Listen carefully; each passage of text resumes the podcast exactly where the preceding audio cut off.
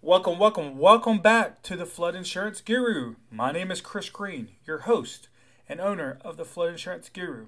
Today we're going to be talking about claims inquiry and claim payouts and how they relate to flood insurance and other products in the insurance world.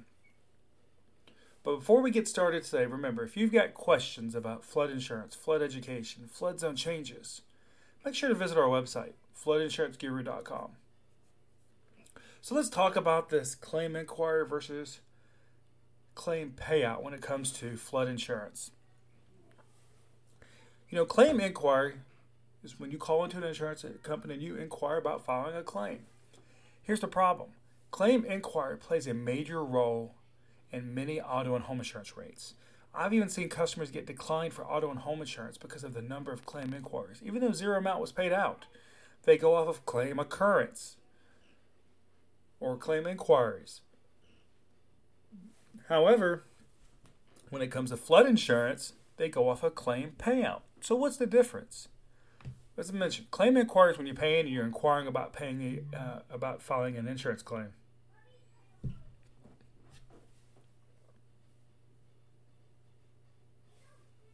When you call in and you do a claim payout, this is when money's actually being paid out on a on an insurance claim. So there's a difference between the two. The good news is with flood insurance, it only goes off claim payout. The bad news, though, is with claims and flood insurance, is they stay on the property for the life of the property.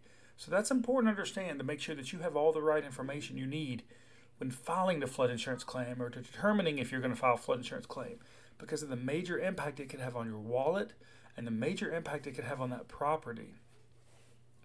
Now, when it comes to the National Flood Insurance Program, when it comes to conditions for repetitive loss properties and severity loss properties, you're always going to notice it has something to do with amount. A lot of times it's maybe three combined claims of $1,000 or more, or it might be a combination of amount paid out, any amount paid out, with combination of disaster assistance payments. So you really want to pay attention to payments and paid out amounts because when it comes to flood insurance, that's what's going to matter. And that's what could change everything for you. So that's what we wanted to talk about today was claim inquiry and claim payout. What's the difference when you're talking about auto insurance and home insurance and flood insurance? And you know, how where's the impact at? So, if you've got further questions about how these claims could possibly impact your property, impact your wallet when it comes to flood insurance, you know, should you file it, should you not? Make sure to visit our website, floodinsuranceguru.com. You can also go to our YouTube channel, Flood Insurance Guru, where we do our daily flood education videos. You can also give us a call, 205 451 4294. Remember, we have an educational background in flood mitigation, which means we're here to help you understand your flood insurance, your flood risks, and mitigating your property so you never have to file a flood insurance claim. Thank you.